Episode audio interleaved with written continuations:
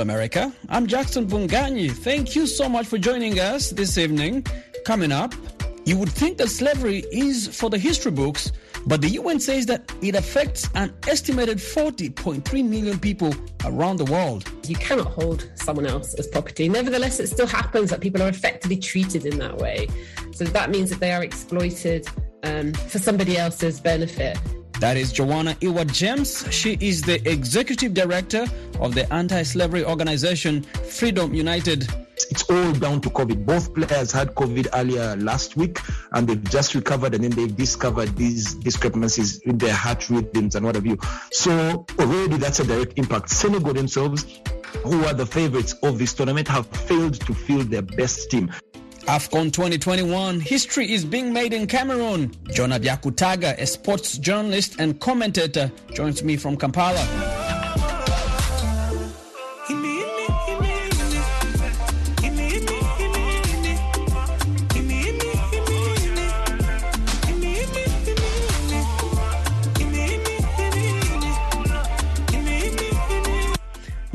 After multiple delays due to poor preparation and the global COVID 19 pandemic, the 33rd edition of Africa's top soccer tournament, the Africa Cup of Nations, kicked off in Cameroon this month.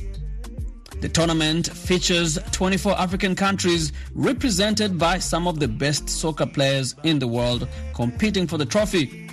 So we asked around the streets of Kampala, what are some of your predictions for AFCON 2021? Who got this? My name is Anthony Umbuge. Uh, I stay in Wafu. Uh, I'm from Kampala, Uganda. AFCON is going to be a bit tough because you have teams like Senegal, Egypt, Algeria. Any of them is capable of taking it. So I think this time it will be a surprise package. Yeah, but I'm putting it on Egypt to take it. Yeah, they look like the favorites because they have people like Salah, they have Elneny. I'm called Ampereza Esau. I predict Senegal may win the AFCON trophy just because they have some good experienced players. They have been exposed to AFCON because even the last time they ended at the finals, even they were won by just by one nil. And I expect this time they come with that hang, that anger and hunger to win the trophy. So if they can do their best, they can win the trophy. Uh, f- first, I'm looking at Senegal having a very, very good squad. And uh, you know they haven't won this thing for like how many years? They haven't. They've never won it actually. But they have a squad and they've been edging closer, closer. So with them having the Mendy's, the Manes, I would give them a chance to win it this time. And Cameroon being the hosts, playing at the final. So it's either Cameroon or Senegal for me. There's no Egypt this time around. This is Upfront on the Voice of America. I'm Jackson Mvunganyi. The AFCON 2021 tournament has entered its second week in Cameroon. This week, two teams from the six groups will advance to the round of 16. Over the weekend, authorities launched a massive campaign to test and vaccinate fans after football officials complained that due to COVID 19 restrictions, only 2,000 fans turned out for matches at stadiums that sat between 20,000 to 60,000 people. Such high profile tournaments are closely watched when it comes to officiating of matches. The actions of referees and other match officials are often scrutinized, especially if their actions are deemed to have influenced the outcome of the game. Sports reporter and commentator Jonah Byakutaga joins me from Kampala, Uganda, to talk about how the matches have gone so far. And I started off by asking him about the highly publicized incident involving referee Janny Sikazwe, who officiated the match between Mali and Tunisia. The Zambian uh, referee Janny Sikazwe ended the game in the 85th minute. Now the game is supposed to end in the 90th minute. He took the teams off the pitch. The Tunisian officials protested. They then realized the mistake and came back on the pitch. He added four minutes and 39 seconds and still ended the match under 90 minutes. This time in the 89th minute with a few seconds. And then the Tunisian officials protested again. Um, uh, this time he led the teams off. The game was done. He was escorted off the pitch with by security. And uh, as the, the Mali officials were having a press conference after the game, it was interrupted by CAF officials and they were told they needed to return onto the pitch. This is about 35 minutes later and told they had to finish the game. The Tunisian team refused to come back onto the onto the pitch because they were already in the ice baths and players had already taken their kits off and Mali were declared winners. So basically that was the controversy in that game between Mali and Tunisia. Eventually Tunisia appealed, but CAF threw the appeal out and said Mali had won the game because Mali reported back onto the pitch while Tunisia uh, refused to get back onto the pitch. And is uh, this referee, Janny Sikazwe, still officiating at the matches at the AFCON?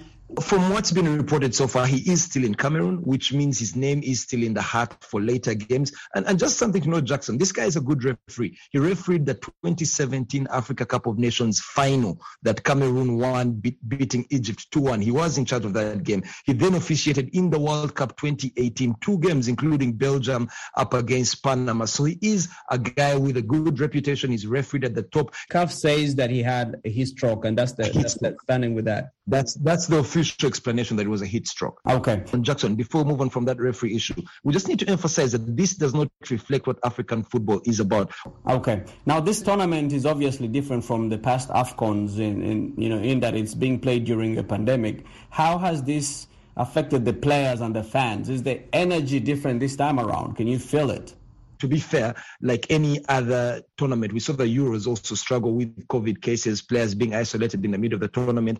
A few teams have been affected. Gabon, for me, has been the one that's been hit the most. Their own captain, Pierre-Emerick Aubameyang, earlier today was sent back to England, to Arsenal from Cameroon. They've discovered um, a few heart irregularities um, uh, and they've done checks. He and another teammate, Mario Lemina, who was also playing in the Premier League with Southampton a few seasons back, they've both been sent back to their respective clubs uh, to get thorough checkups because their, their, their countries say they cannot do the thorough checks they need to do while in Cameroon. So they're trying to monitor, and it's it's all down to COVID. Both players had COVID earlier last week, and they've just recovered, and then they've discovered these discrepancies in their heart rhythms and what have you. So already that's a direct impact. Senegal themselves who are the favorites of this tournament, have failed to field their best team. The goalkeeper Mendy, Bernard Mendy, who plays at Chelsea, is yet to play in this tournament. Their captain Kalidou Koulibaly, who plays for Napoli in the Italian Serie A, is yet to play. Nampalys Mendy, who plays for Leicester City. Idrissa Gana Gueye also missed the previous game. He plays for PSG with Messi. So Senegal, as much as they're favorites, they've not hit the heights that everybody expects, and a big part of that is down to the COVID that's hit their camp. What are some of the highlights so far? Some of the standout moments that will always define this tournament, whether it's the upsets or the brilliant plays on the pitch? I'll go with the positives first. I'll go with the highlight for me has been Cameroon, the host, thumping Ethiopia 4-1. They fell behind yet again for the second game running, and they bounced back and scored four. It's been the biggest victory, second biggest victory, because Tunisia did thump Mauritania last night 4-0, uh, rather the previous night 4-0. But Cameroon thumping Ethiopia 4-1 at home. That old man, Vincent Aboubakar, their captain, scoring twice. He's now the top scorer of the tournament with five goals. So for me, that's the highlight because they're the host team. You want them in the tournament for as long as you can to keep the interest in the tournament. And uh, if I go to the what you call the lowlights or the upsets for me, but also outstanding, um, I've got to say Sierra Leone's win over the defending champions Algeria. That's a big, big shock, reminding so many people of the World Cup 2002 when Senegal upset France when they were the defending champions. This time Sierra Leone getting that 1-0 victory of Algeria. Algeria's were on a run of 35 unbeaten games. They were just two games short of equaling Italy's record of 37 games unbeaten. And that run has ended. Algeria again, on the receiving end of another disappointing result, they drew in their first game with Equatorial Guinea nil-nil. And now for Algeria, they've got to beat Tunisia in their final game to qualify. But you've got to mention the Gambia as well. They're, they're debutants alongside Comoros, and we spoke about the debutants with you uh, last week. And Gambia themselves, the debutants, they're top of Group F with four points, and they could eliminate the giant Tunisia. If they beat Tunisia um, uh, in in 24 hours time, if they beat Tunisia, Tunisia will likely, and most likely, would be heading home. So that's another big one. The Gambia being debutants in their first tournament. That was sports reporter and commentator Jonah Byakutaga speaking to me from Kampala. International Labour Organization warns that human trafficking is the fastest growing crime globally And it is the third largest crime next to drugs and weapon smuggling. Human trafficking often ends up in involuntary servitude, slavery, and forced labor. Modern day slavery, which is said to victimize over 40 million people, occurs in most regions and countries around the world. The practice contravenes the UN protocol to prevent, suppress, and punish trafficking in persons, especially women and children. But traffickers employ several coercive and deceptive practices to exploit and enslave their victims, often limiting their ability to speak out or to seek help. Joanna Ewart James is the executive director of the anti slavery organization Freedom United. In this first part of our two part conversation, she tells me that modern day slavery is all around us and can sometimes involve people making our clothes, working in factories, or even serving our food. So, John, most people hear about slavery and think it's a, a relic of the past. How does modern day slavery manifest itself, and how does it differ from our understanding of slavery as we read in our history books? There's a really big distinction between historical slavery and what we really call contemporary forms of slavery, because uh, today there is no such thing as the ability to own another person as property, which is what historical slavery was. It is against the law in just about everywhere. Um, and you cannot hold someone else as property. Nevertheless, it still happens that people are effectively treated in that way. So that means that they are exploited um, for somebody else's benefit, could be for their labor um, or um, sexually exploited. But the key thing is that one person's used as another like they were their property. Mm. It's in today's form of what we call modern slavery or contemporary forms of slavery. And what are some of the factors driving this system of modern day enslavement? What kind of power dynamics or economic drivers of this system? That's a really interesting question because, in fact, we note that modern slavery is actually pretty endemic. And modern slavery is really a catch all term to include um, forms of exploitation like human trafficking, forced labor, debt bondage, bonded labor, uh, child slavery, uh, domestic servitude. Um, but altogether, we're looking at approximately, best estimate is that 40 million people at any one time are living in these sorts of conditions. So, it, and, and, that number is probably very conservative. Um, so, it's at, the systems that drive it are actually pretty far reaching. We know um, when we look at the risk factors that there are definitely uh, a higher number of people who are exploited, who are marginalized in society, um, who are discriminated against around the world. Um, to pick one example, domestic servitude in the Middle East. Uh, we see migrant workers travel from other parts of the world, and uh, Africa is certainly one region, but also Southeast Asia, go to work in a household um, and are actually enslaved in domestic servitude where they're not allowed out of the house. They're working all the time for no pay, um, not fed properly, um, in really poor conditions and not the conditions that they were promised when they left to go and take that work up. And how do people often get uh, end up in these circumstances? Are they lured? Is it about deception? Is it force? How do they get into these uh, systems of enslavement?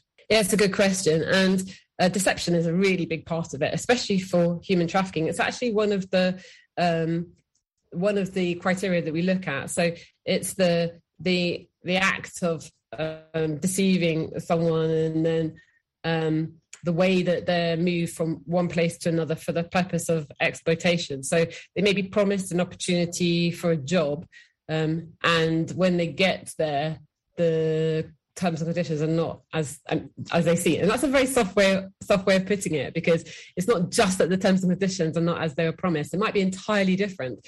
So, you know, um, we know of stories of people who um, have taken up jobs to go and work, say, for example, in a restaurant, but then find themselves actually forced into a situation of sexual exploitation um, or uh, domestic servitude.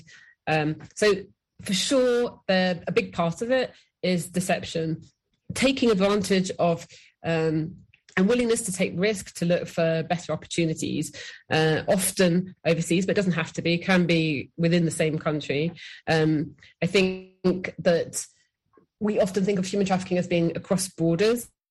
Um, it may be, but it isn't the only way in which people are exploited. Going back again to the question of discrimination. Well, what are some of the the global hotspots in this fight against modern day slavery, the, the ones that we, we actually know that are happening, but without really fully understanding the, the, the, the circumstances. So, one uh, area that's getting a lot of attention at the moment, because the scale is really quite uh, something, is the situation of the Uyghur people and other minorities in uh, the Uyghur region of Western China.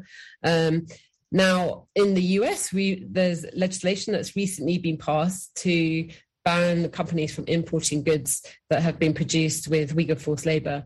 Um, the Uyghur people are a minority and they've been uh, persecuted by the government of China and put into what's called a re education system, but is in, in fact um, businesses uh, various camps and businesses that are involved producing uh, cotton goods. So weaving cotton, because the Uyghur region is a big grower of cotton, one of the world's uh, bigger producers of cotton, uh, weaving, uh, spinning yarn, making goods, and that then enters the global supply chain. So, and it's not the only product. There's also uh, a lot of exploited Uyghur labor used in the production of solar products as well. Um, this is a, a, real area of concern because of the scale, the number of people that are affected by this form of, of um, exploitation, this form of forced labor. In, and, and, in, in actual is, fact, in this, in, in, this case, this is a state-driven uh, exploitation. Correct, it is. And so, although in most countries in, in the world, this is very much an illegal practice. There are countries where it is still state driven, and there are definitely systems that enable um, this exploitation. In case you're just joining us, this is Upfront on the Voice of America. My guest is Joanna Ewart James. She is the executive director of the anti slavery organization Freedom United. Now, most people think that slavery is for the history books, but the UN says that it affects an estimated 40 million people around the world. So, do these countries not have laws protecting against such exploitation? What, what kind of enforcement is taking place in, in areas where it is not state driven? Uh, and what are some of the other you know countries where you, you would not expect it to be happening, but it is actually happening? There's a couple of questions that are very uh, important that I'd like to pull out from, um, from um, what you've just asked.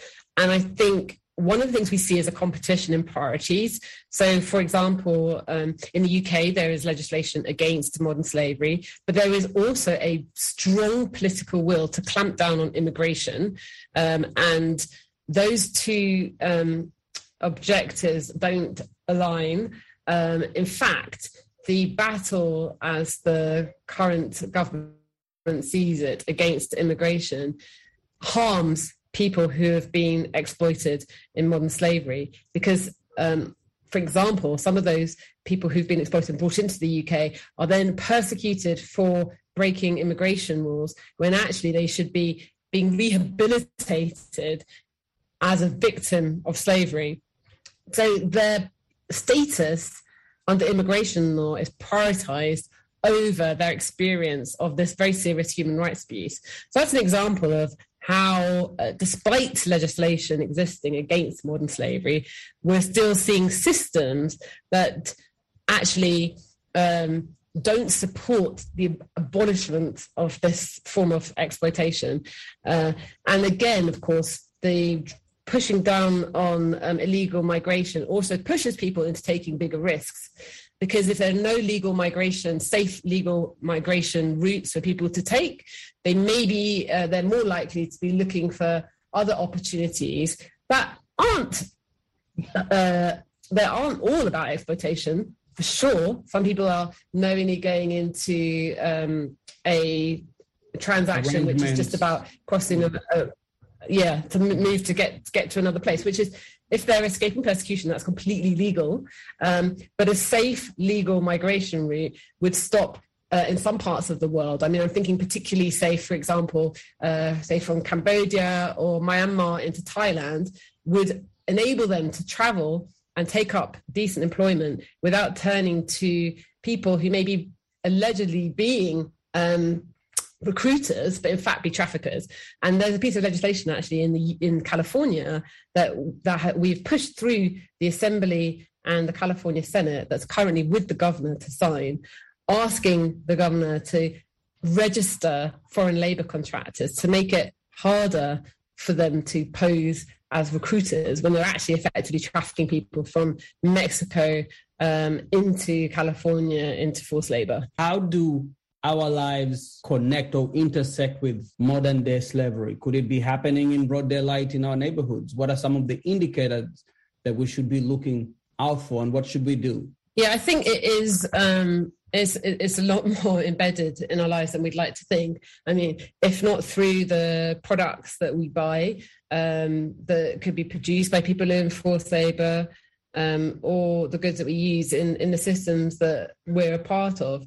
And those products may not necessarily be just because they've been produced um, overseas in, in, in, a country that we might associate with poor labor conditions. In the US, for example, um, under the US Constitution, it is still possible under Article 13 to use slavery as a punishment for a crime, right? So we actually have a whole prison system in the US which um, actually facilitate through the legal system the ability to exploit inmates to produce goods um, for the market that we might then be going and buying. And we don't always know about that um, unless we do the research. And we're campaigning to get that 13th Amendment repealed. And we're campaigning as well against the investment into the private prison sector where this type of exploitation is happening. And it is pretty endemic. Now, in terms of, uh, and, and, I think this is a more serious issue actually than the neighborhood, because I think, um, yes, I think it's important, of course, that we look after ourselves. We look at, uh, you know, if we do have concerns about, say, um, somebody working in a household that you know we rarely see, uh, and, and, we wonder if you know we hear um, noises and we have concerns. Yes, of course we should report it, but I'm not as concerned about that as the scale of the problem that's actually out there before our eyes that really we need to be tackling as a priority because that's affecting much more people. And it's also disproportionately affecting uh, in the US for example black and brown people. We know they are the ones who are imprisoned much more um, and they're, they're part of that economic system that the 13th amendment uh, enables um, and facilitates that is Joanna Ewart James. She is the executive director at Freedom United, an anti slavery organization. I reached her in Kigali, Rwanda.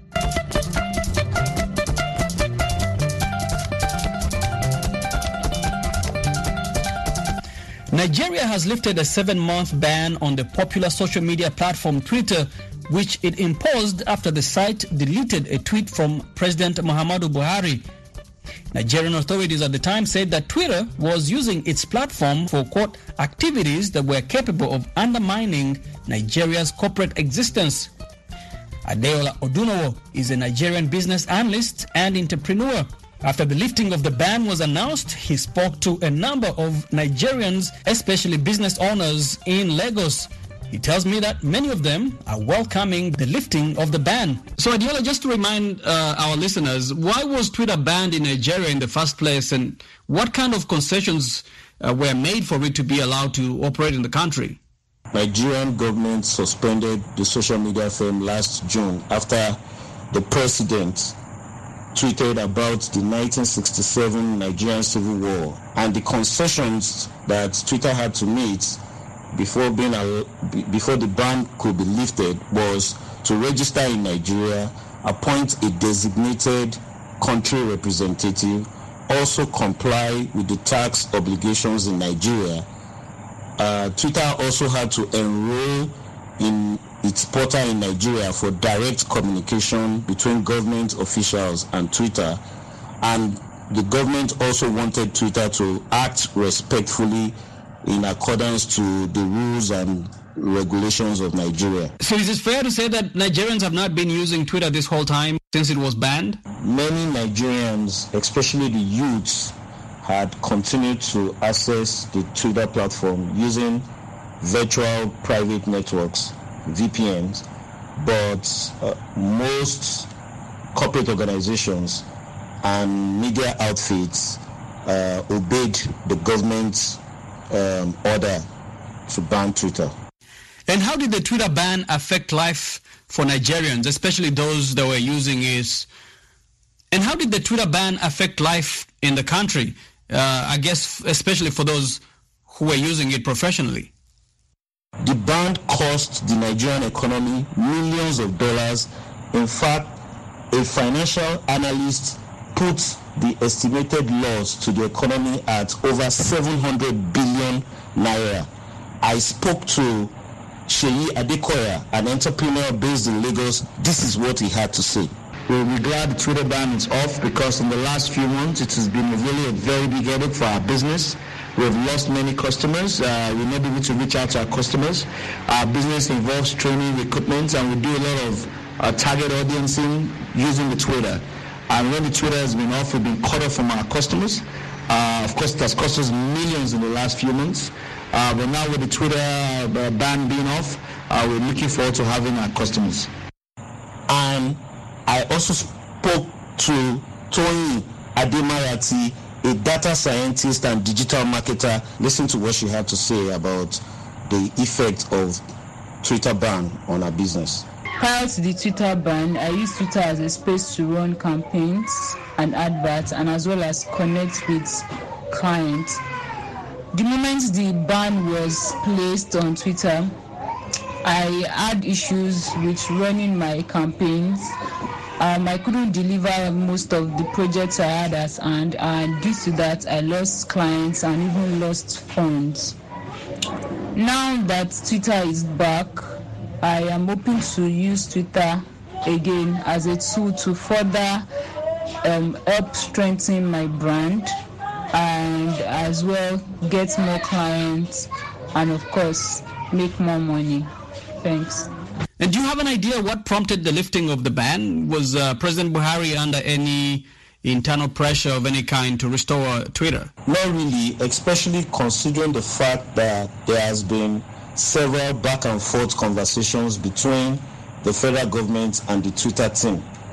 But the upcoming elections in 2023 might also be a pointer to the lifting of ban since Twitter plays a very significant role in disseminating information to the public. That was Adeola Odunowo, a Nigerian business analyst and entrepreneur that reached him in Lagos, Nigeria. And that's it for our show. Thank you so much for tuning in, whether you were online via our podcast platform on voanews.com or via FM station or shortwave anywhere around the world. Remember to connect with us on social media at VOA Upfront. I'm Jackson Mvunganyi. Till next time, my friends. This is a message in the public interest from VOA Africa. The World Health Organization and Africa Center for Disease Control say we all can help fight the global pandemic by frequently washing our hands with soap and water or using hand sanitizers.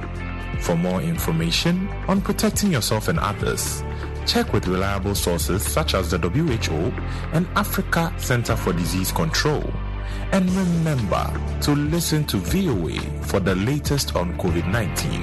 That was a message in the public interest from VOA Africa.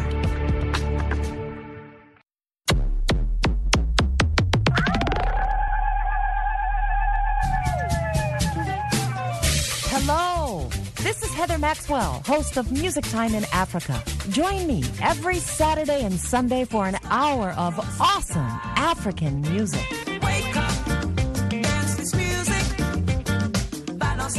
Like to stay on top of new music trends? Breakout artists? New releases? Maybe you just love the classic styles and artists of the past.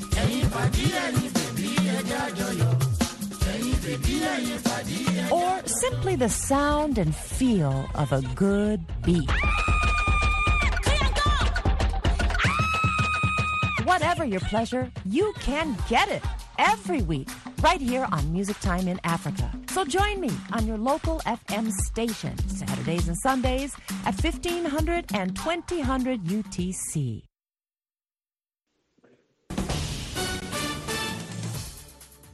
This is VOA News.